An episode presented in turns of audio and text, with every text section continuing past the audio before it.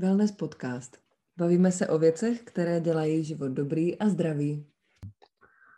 Zdravím všechny u osmího dílu. Dneska se budeme bavit o spánku a tady funguje úplně jednoduchá rovnice. Čím kvalitnější spánek, tím kvalitnější život. Takže si ten dnešní díl užijte a tady ho máte.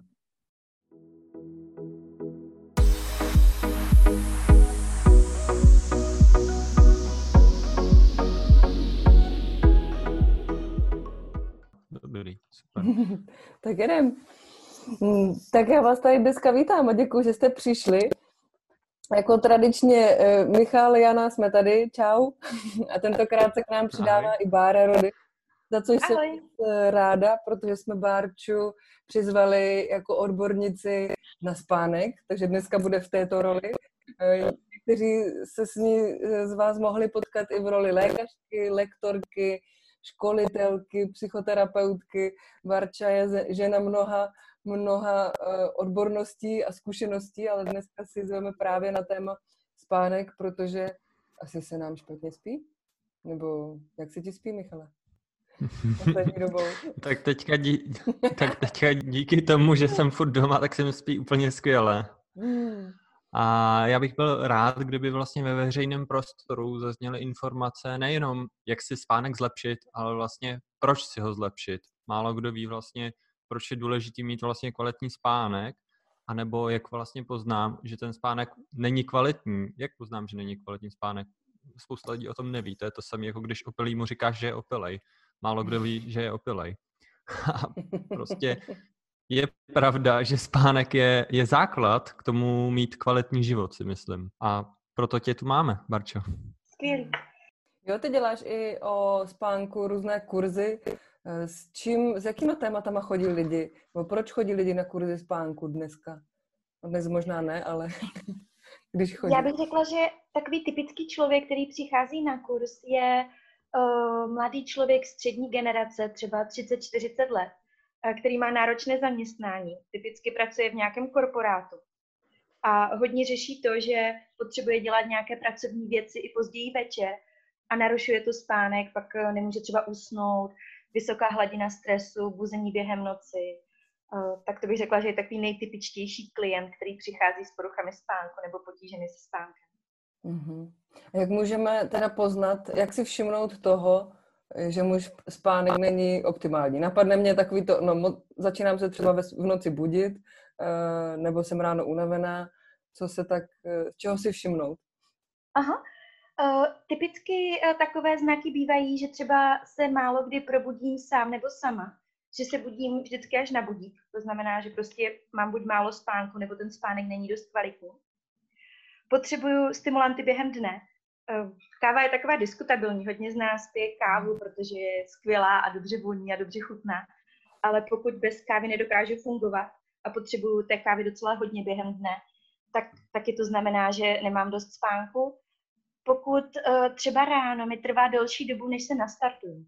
Jakoby jsou lidi, kteří to tak mají vždycky, ale pokud u mě je to nějaká nová věc, že se prostě ráno nemůžu rozjet, jsem taková nějaká přijetá, takže stimulanty, uh, grumpiness in the morning, jsem náladová, náladová ráno, nejde mi to.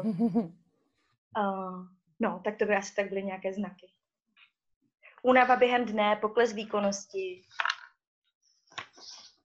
Já bych se možná ještě posunul, posunul na ten úplný základ. Jestli bys nám řekla, z čeho se cca vlastně spánek skládá, protože co jsem pochopil, tak prostě když uh, spím třeba 6 hodin, tak to neznamená, že mám o kousek spánku míň a že mi třeba chybí nějaká část spánku, která je třeba důležitá pro, já nevím, pamatování a podobně. Například, když bych chodil spát prostě v jednu a stával v šest, tak vlastně co tam je za ty fáze spánku a podobně. Mm-hmm. Teďka ta otázka, Michale, možná zahrnuje dvě věci a to je mm-hmm. časování spánku, které souvisí s naším cirkadiánním rytmem eh, a teda ty fáze toho spánku. Uh, hmm. Typicky uh, máme, literatura popisuje buď tři až čtyři fáze non-REM a fázi REM, tedy Rapid Eyes Movement. A jak si říkal, ta fáze Rapid Eyes Movement je vlastně velmi aktivní fáze spánku, ve které dochází ke konsolidaci paměti. Hmm. A tahle fáze je hmm. klíčová pro naši výkonnost, koncentraci, všechny jako kognitivní funkce, reakční čas, eh, výkonnost v práci nebo ve studiu. A co je na ní zajímavé, je, že čím déle spíme, tím je ta fáze delší. Náš hmm. organismus to má zařízené tak, že v první půlce našeho spánku se zaměřuje na regeneraci orgánů a organismu, takže máme větší podíl takového hlubokého spánku. A v druhé části noci uh, se zvyšuje podíl toho REM, takže třeba ta poslední REM fáze může být klidně až 45 minut. A právě pokud uh, dlouhodobě spíme příliš krátce, tak se ochuzujeme o tu REM fázi a hodně to snižuje naše paměťové a kognitivní funkce. Hmm. Pomáhá si pustit pak nějakou písničku od R.E.M., aby se to doplnilo? doplnilo? Night Dreaming, jediná, která funguje od R.E.M. je... Hmm. Míša, ty jsi měl nějakou otázku, jsem ti skočila do řeči. Ne, ne, ne, to, bylo, to nebyla vlastně otázka, to bylo jenom jako konstatování, že když jsem teda uh, nějaký high manažer, který spí pět hodin denně a pořádně maká, tak si nedělám asi moc dobře, co se týče produktivity té práce. Je to hrozně kontroverzní, protože uh, v literatuře a v různých článcích najdete všechny ty známé lidi, co prostě se chlubí tím, jak spí jako 4-5 hodin denně a jsou totálně výkonní. Taková uh, typická byla Margaret Thatcher, a ona pak na konci života měla demenci. Jo. Takže otázka je, jestli jí to fakt jako prostilo, ten, ten dlouhodobě krátký spánek. Ale v populaci máme nějaké třeba 2-3% lidí, eh, kteří můžou fungovat s krátkým spánkem. Stejně jako prostě máme lidi, eh, kteří jsou talentovaní na hraní hudebního nástroje. Hmm. Hmm. A šance, šance a... je, že, že ty nebo já to nejsme. Jako, že, že prostě potřebujeme pět plných spánkových cyklů, abychom byli fit a výkonní a cítili se dobře. Jo. No já když se často bavím se svými přáteli nebo s lidmi kolem sebe, tak všichni říkají, mně stačí prostě 5-6 hodin denně spánku a je to, je to jako OK a tak o víkendu si dám těch 9-10 nebo prostě to dospím a, a jsem bez problémů. Co bys si na to řekla? Myslím, že tam jsou dva aspekty, že uh, člověk, když je mladší, tak si stran spánku může toho do, dovolit mnohem víc, takže záleží, kolik je let těmhle těm lidem, jestli jim je třeba jako 20 nebo 30 něco, tak to asi dobře zvládají. A obecně, eh, jak prostě postupuje člověk životem, tak eh, se ten spánek jako mnohem víc podepisuje.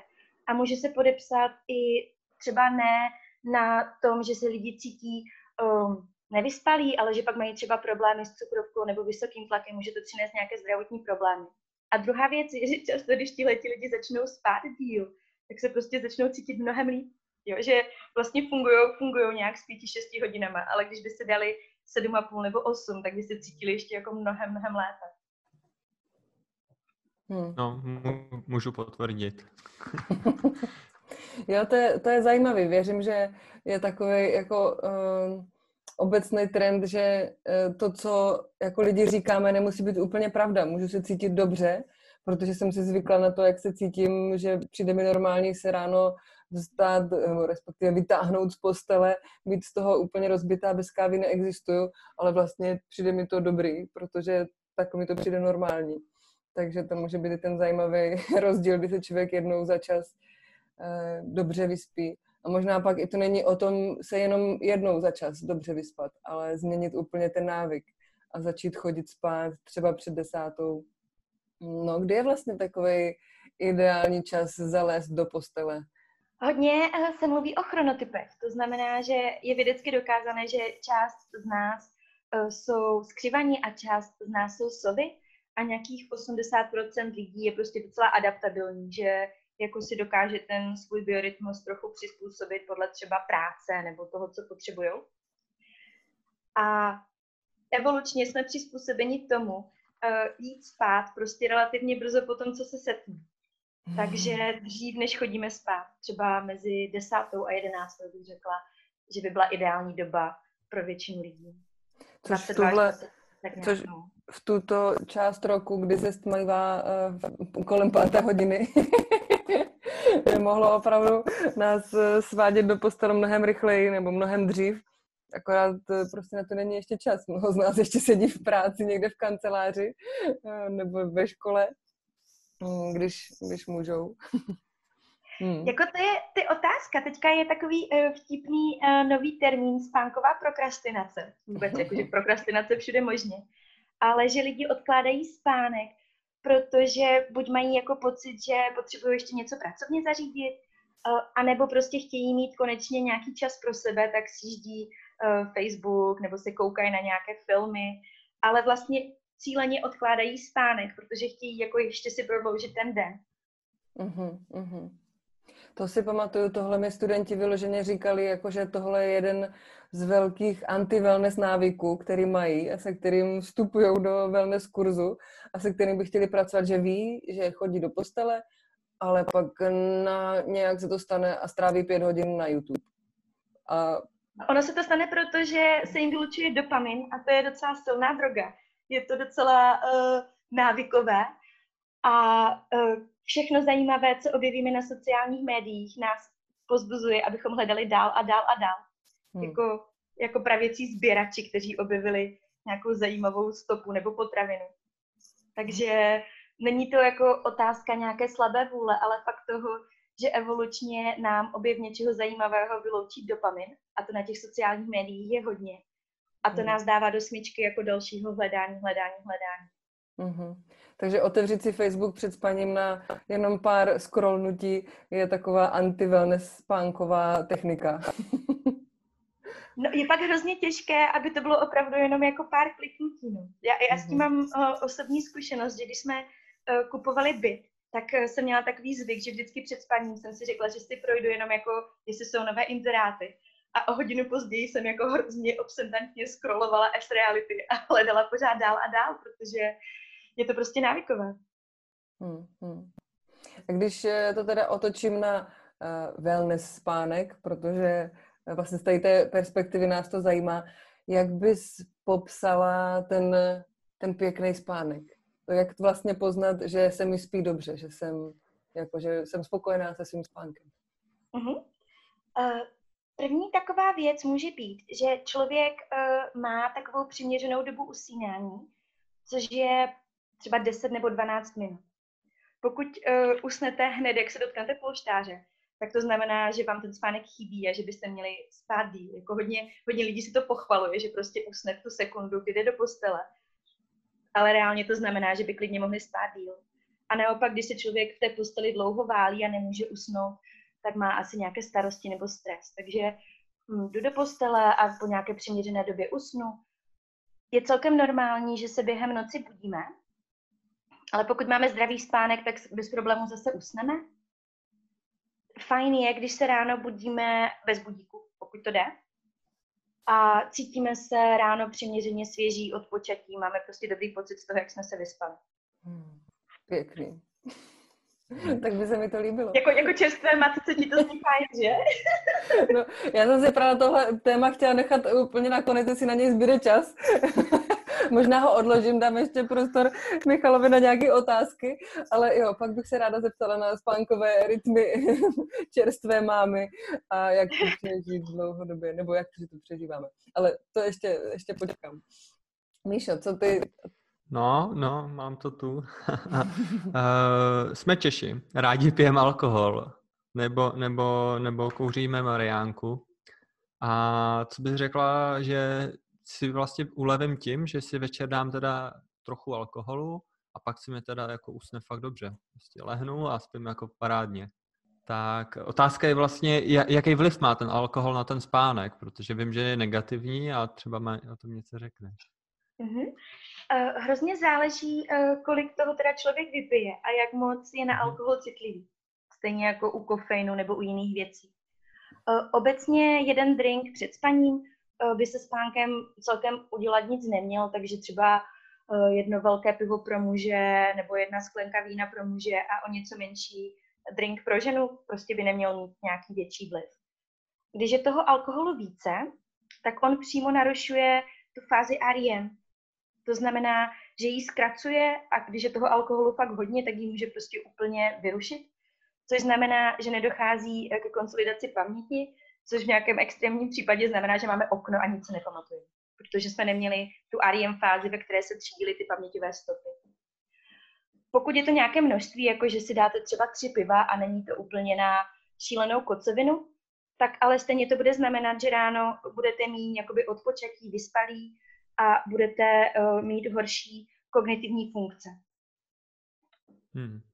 Dokonce, dokonce ti studenti, uh, kteří uh, vlastně pili alkohol, tak fakt dosahovali dlouhodobě uh, horších studijních výsledků, protože ideálně je třeba něco, co se učím si přečíst před spaním a pak si ráno zkusit znovu vybavit, co jsem se učila večer.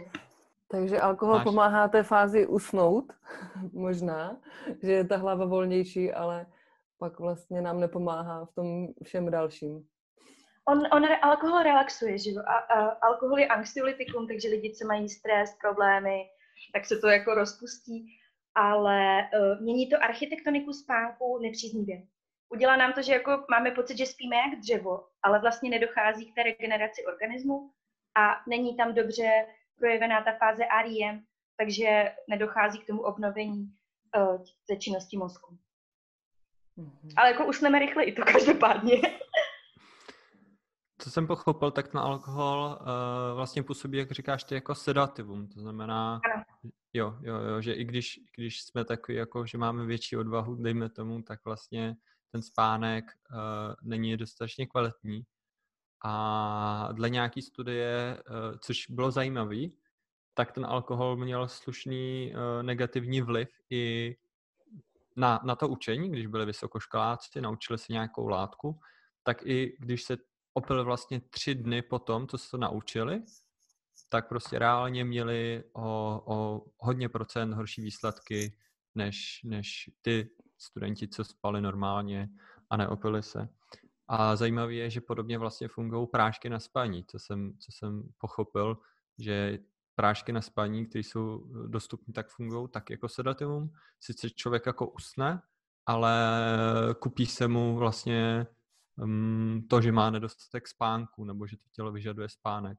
Říkám to správně? Říkáš to správně, ono, říká se tomu jako spánková architektonika, to znamená, jak ty fáze spánku na sebe pěkně navazují. A mm-hmm. pokud je to něčím změněné, ať už eh, alkoholem nebo léky, tak nejsme v tom ideálním přirozeném stádiu, jakoby spíme, třeba i nějaký počet hodin, který nám přijde přiměřený, ale ten spánek prostě není tak regenerativní, jako by byl, eh, kdyby byl přirozený. Hmm. Wow, takže hmm.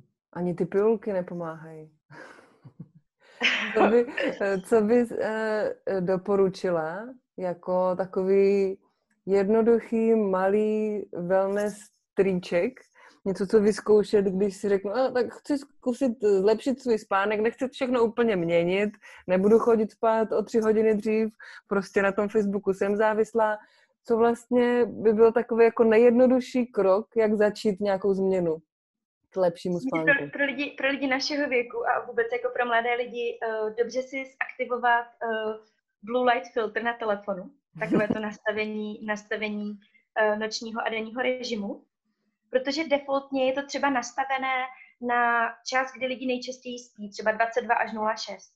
Ale on je to vlastně jako pozdě. My potřebujeme se tomu modrému světlu vyhnout už třeba dvě hodiny předtím, než jdeme spát. Tak to je mm-hmm. velmi jednoduchá věc, na dva kliky. Prostě si změníte nastavení modrého filtru v telefonu a hodně to pomůže.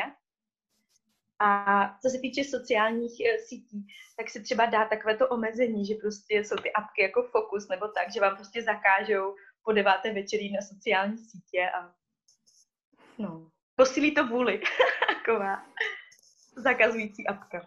V iPhoneu je to i, myslím, zabudovaná funkce Screen Time se to jmenuje, že to vypne eh, nebo dá to takovou oznamovací obrazovku. Už jste vyčerpali váš čas na této aplikaci a můžete si to dát eh, na 15 minut, že vás to na 15 minut jako pustí dovnitř, anebo na nic což je no, nebo taková nějaký nějakou motivační hlášku, jako uh, věnuj svůj čas něčemu užitečnějšímu. tak, tak. Takže máš ještě nějaké téma v záloze, co by tě zajímalo? Uh, já jsem chtěl ještě říct, že mě, že mě zaujalo studie, kde ukazovali lidi, kteří mají vlastně dlouhodobě kratší spánek. Těch studií jako hromada. Mně se, mně se líbila ta z knížky od Matthew Volkera, kde měřili muže, kteří mají reálně trochu méně spánku, kolem 6,5-6 hodin denně v průměru a že měřili jejich uh, hodnoty, co se týče testosteronu a vlastně biologický věk celkově, a nebylo to vlastně jenom u mužů, k tomu se dostanu později, a zjistili, že, že jsou starší o cca 10 let. To znamená, když pak chtěli mít třeba dítě nebo, nebo něco podobného, tak zjistili vlastně, že vykazují o 10 let uh, vlastně, že jsou starší, mají pomalejší spermie a podobně. A sranda, že, že Matthew Walker uh, ještě, ještě říkal uh, v těch svých prezentacích, že mají i menší varlata, což nevím, jestli může být pravda, ale rád tím zaujme lidi. A u žen, co se týče těch studií, tak ještě, ještě koukali na, na ženy, které měly, koukali přímo na sestřičky, jo. Kteři, které, které... Pracovali a ty sestřičky umíraly dřív. A to mi přijde, že to hrozně jako uh, pře, přeformuluje, uh, jak to na nás dopadne emočně, že když řekneš, že muži, co spali málo, tak byli o deset let biologicky starší, tak ve mně to teda moc emoční reakci nevzbudí. Ale ty sestřičky reálně umíraly třeba o devět let dříve což jako ve mně už emoční reakci zbudí říct, jako že si jenom rozhodnutím, že pracuju na směny, zkrátím o 9 let život, to je docela jako děsivé. A zvýším si pravděpodobnost, že nebudu mít děti. Nebudu a zvýším si mít. pravděpodobnost eh, onkologických onemocnění, kardiovaskulárních onemocnění, rozvodu, deprese. jako je to, to je vysloveně promo na práci na směny tohleto. To, no to no. není právě. tak jako ne, v to... šoku sedím. Je to tak, že vlastně ten nedostatek spánku má uh, hodně negativní vliv jak na zdraví celkově, tak i na uh, psychické zdraví s tím, že lidi, když jsou jakoby nevyspalí, tak mají mnohem větší sklon k depresi, k úzkosti, podrážděnosti a jako kaskádový efekt to pak vedlo k tomu, že ty sestřičky se třeba mnohem víc rozváděly, protože když je člověk skruzelý a podrážděný a depresivní, tak asi není ideální partner. Hmm. No. To teda ne. Teď mě napadá, mohlo by uh, pro lidi pracující na směny pomoct uh, mít možnost si dát třeba takovou tu power nap, takovou tu rychlou, rychlou desetiminutovou uh, spánkovou pauzu, kde jenom vlastně usnu, probudím se a odcházím znovu do procesu? Určitě. Jakoby hodně, uh, hodně takové diskutované téma je polyfázický spánek. Je to trochu kontroverzní, a ukazuje se, že jako model bifázického spánku, taková jako kratší noc a siesta, prostě funguje hodně lidem. A jak říkáš, tam jde o to nejít v tom šlofíku příliš hluboko. Je to třeba 20 až 30 minut maximálně, aby se člověk jako osvěžil, ale nešel do těch hlubších stádí spánku, ze kterých se špatně probouzí. A to ukazuje, že pak lidem třeba stačí 6 hodin v noci a třeba 20-30 minut přes oběd, Někdo to mhm. má tak, že jakoby se na to dobře zvykne a dobře mu to funguje, tak určitě je to nějaký jako funkční model spánku. Mě tady ten tip dala kamarádka, taky lékařka, když jsem se jí ptala, jak vůbec zvládá studovat na všechny ty státnice, pročíst všechny ty knížky, jak to vůbec jako kapacitně ta hlava zvládá. A ona říkala, no, já když to čtu a prostě pak jsem unavená, tak si tak jako lehnu na ty papíry, usnu na chvíli a pak se zbudím a pokračuju dál. Což je technika, kterou jsem pak začala taky používat, eh, hlavně při studiu na zkoušku z makroekonomie. jsem prospala na těma skriptama dost času, ale přišlo mi to, že pokud člověk je schopen uh, si najít tu fázi toho spánku a probudit se, nebo si dát třeba ten budík na 10, 15, 20 minut a funguje mu to, tak je to taková pěkně energeticky nabíjející technika, jak se trošku dobít tak ono i kulturně je to docela rozšířené uh, v zemích, kde je přes poledne strašné vedro, tak uh, lidi prostě fungují do půlnoci, do jedné, mají společenský život, mají večeři v 11 večer, mají kratší noc a pak si hodí třeba i klidně plný spánkový cyklus přes poledne, klidně fakt celých těch 90 minut. Uh-huh, uh-huh. Takže tak 20-30 minut je krátká taková spánková pauzička a 90 minut je pak eh, ten jeden cyklus. My, když se bavíme o tom cyklu, tak vlastně prvních třeba uh, eh, 20 minut je taková fáze mezi spánkem a bděním. Uh, mně to přijde hrozně zábavné u seniorů, jakože když máte takovou tu babičku nebo dědečka, co plimpají hmm. v křesle, tak vám budou přísahat, že jako nespali, ale vlastně jsou v tom jako lehkém spánku. A ten spánek se postupně jako prodlužuje a někdy po 40-45 minutách přichází takový ten hluboký spánek. Který uh, mně přijde jako zábavné to přirovnat k hibernaci, že jste jak medvěd v zimním spánku, že se vám sníží tep, sníží teplota, uh, sníží se frekvence dýchání. A je vlastně docela těžké se z toho probudit. Takže uh, a po nějaké době, třeba dalších 40 minutách, přichází ta REM, kdy je to snění a je to aktivní. Ale co se týče toho šlofíku, tak třeba po tři čtvrtě hodině by se nám mnohem hůř probouzelo než po 20 minutách, kdy jsme ještě v tom jako klimbání. Mm-hmm, mm-hmm. Super. No a doporučila byste dát si jako budík, když, jdu, když si jdu dát šlofíka, dát si budík nebo zkusit se vytrénovat na to, abych se probrala sama, což pak věřím, že je pro mnoho lidí obava, že usnu navždy eh, nebo na dlouhou dobu, tak. Mně přijde, že hrozně záleží, jestli člověku vůbec ty šlofíky vyhovují nebo ne. Mm-hmm. Že jako ne každý je typ, eh, kterému to sedí. A může se to měnit v průběhu života. Já teďka, jak se bavíme o spánku matek, tak uh, mám rok a půl starou holčičku, která spí teďka jednou denně přes den uh, po obědě. A to je jako skvělá doba na šlofíka. To je, hmm. uh, jako miluju tuhletu spánkovou fázi svého dítěte. A, uh, a dělám takovou věc, která se jmenuje kofíne, že si prostě dám kávu a jdu se na 20 minut lehnout. A po nějaké půl hodině mi to kafe najede a já se prostě zvednu a jsem osvěžená. Aha, to je taky dobrý trik. To je dobrý. Ale jako myslím, že s těma šlofíkama to chce fakt uh, zaexperimentovat, co komu funguje. Je spousta lidí, kteří se přirozeně proberou po 20-30 minutách, že se pak jako zvednou a jsou OK. Něk, někdo prostě není osvěžený po té půl hodině. Mm-hmm, mm-hmm. Já jsem, uh, já, že tohle si jsem tam dopřeju, takovou spánkovou pauzu a mám vypozorovaný takový okamžik, kdy se mi jak kdyby to vědomí trošku vrátí, jestli nějakým zvukem nebo časem, že jako vím, že si uvědomím, kde jsem, že jsem jako, už jako spím, ale vlastně už neúplně. A mám teďka tu možnost uh, to zaspat a pokračovat v tom hlubokém spánku a pak být rozbitá do konce dne, anebo se opravdu jako zvednout a pak fungují tak ty velké oči a suplná energie a můžu fungovat. Eh, můj muž, eh, ten, když se jde kdekoliv, nebo kdykoliv během dne na pět minut lehnout, tak pak do konce dne jak chodící zombie, takže on je rozhodně ten typ, který mu, který mu, to, který mu to úplně nefunguje. A poslední, kdo mě teďka napadá, je jeden náš kamarád, který právě kvůli práci, protože ji měl hodně, tak si jako optimalizoval svou osobní efektivitu a produktivitu. Takže měl power naps v kanceláři, že seděl u počítače na židli a měl klíče pověšené na prstu aby když, a dal si takovýho jako šlofika v sedě nebo tak s podepřenou hlavou a když došel do té hlubší fáze, kdy si mu uvolnili svaly, tak vlastně ty klíče spadly na zem a zbudili ho. Takže to byl jeho takový, takový figl.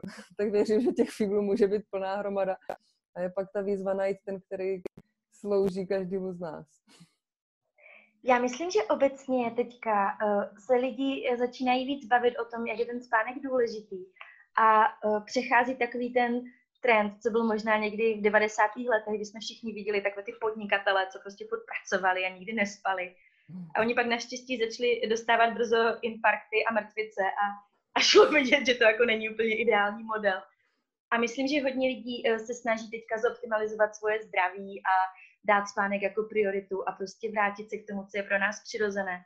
A to je opravdu jako delší spánek noci.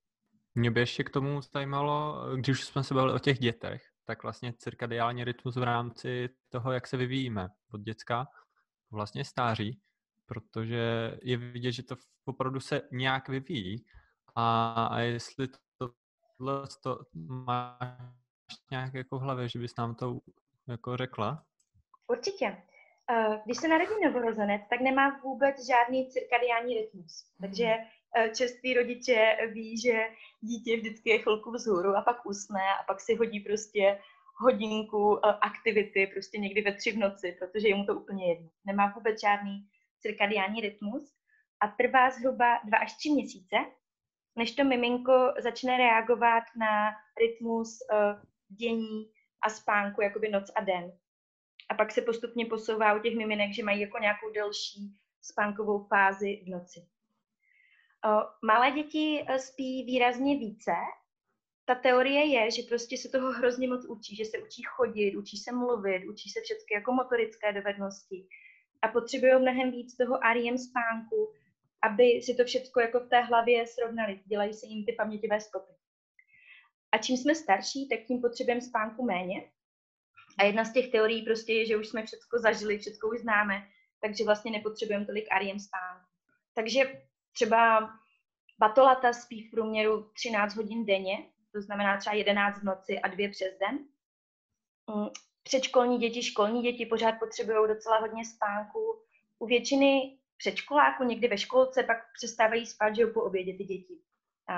Málo kdo, kdo začne chodit do první třídy, tak si ještě dává šlofíky po obědě, už to moc není. Mhm.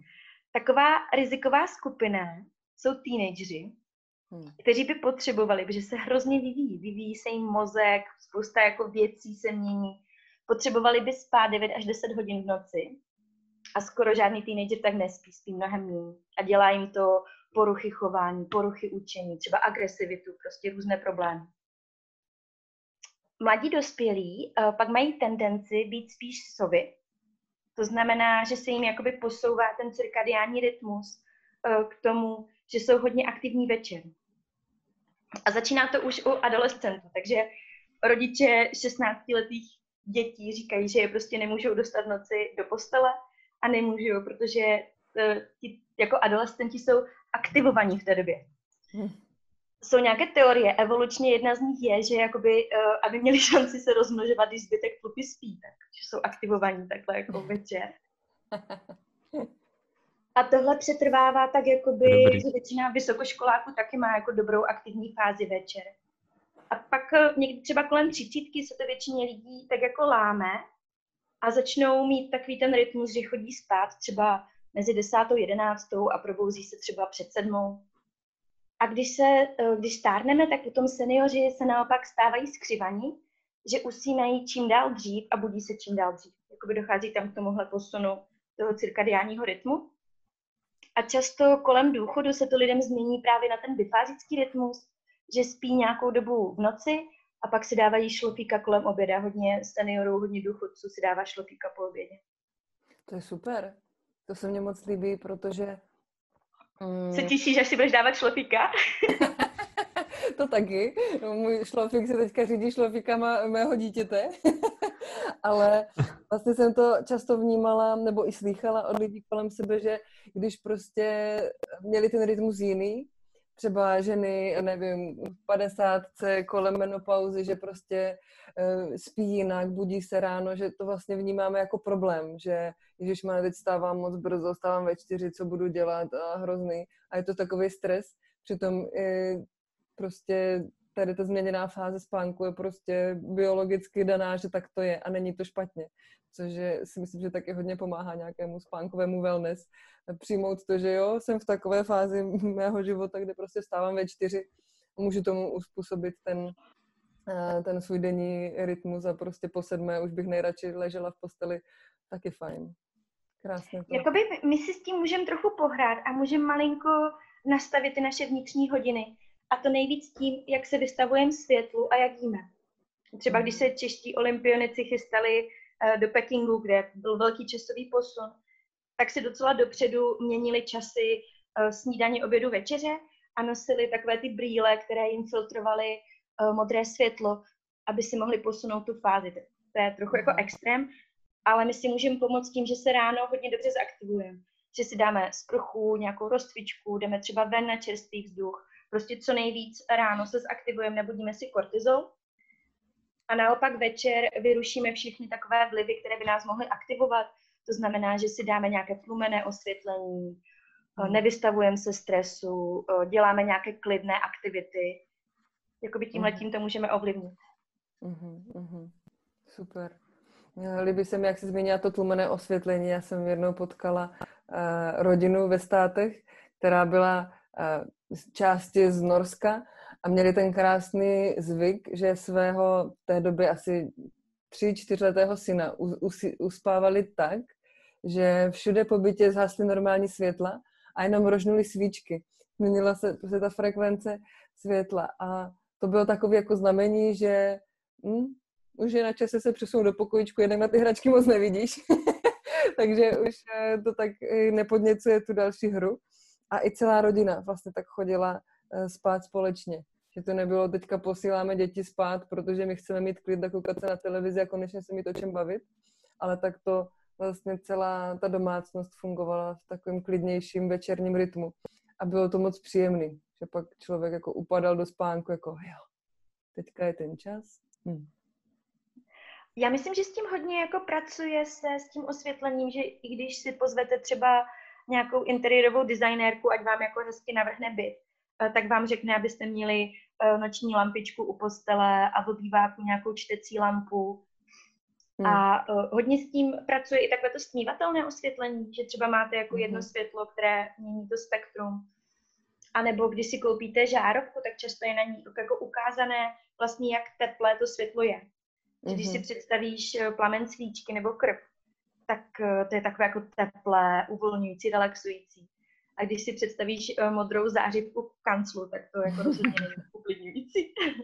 Naopak by nás to, ta modrá složka nás aktivuje. Napadá mě, že máme takový čas na poslední nějakou jednu otázku, jedno téma. Hm, co by to mohlo být? Možná bychom mohli dát uh, slovo Barči. Co bys jako uh, ty takhle člověku, který poprvé slyší téma spánek, můžu s ním něco dělat, co bys mu jako doporučila, nebo co bys, jak bys člověka motivovala?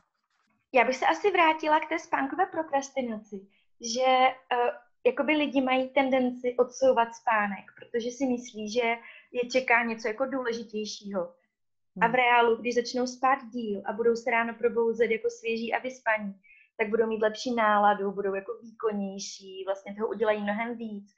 Že bych hrozně chtěla jako motivovat lidi, aby si zkusili dopřát ten spánek, protože to není luxus, ale něco, co je prostě základní lidská potřeba spát dobře a dost. Hmm. a e, kdyby lidi chtěli za tebou se poradit nebo pobavit nebo dozvědět víc o spánku, e, kde tě můžou, kde tě můžou najít a zachytit? Můžou mě najít online. Eh, mám webovky steamlepe.cz, kde jsou i kontakty na mě.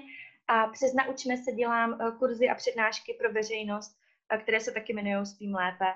A tam i nacvičujeme různé třeba relaxační techniky a bavíme se hodně o nějakých praktických věcech, které změnit v denním životě, v denním rozvrhu, aby se lidem lépe spalo.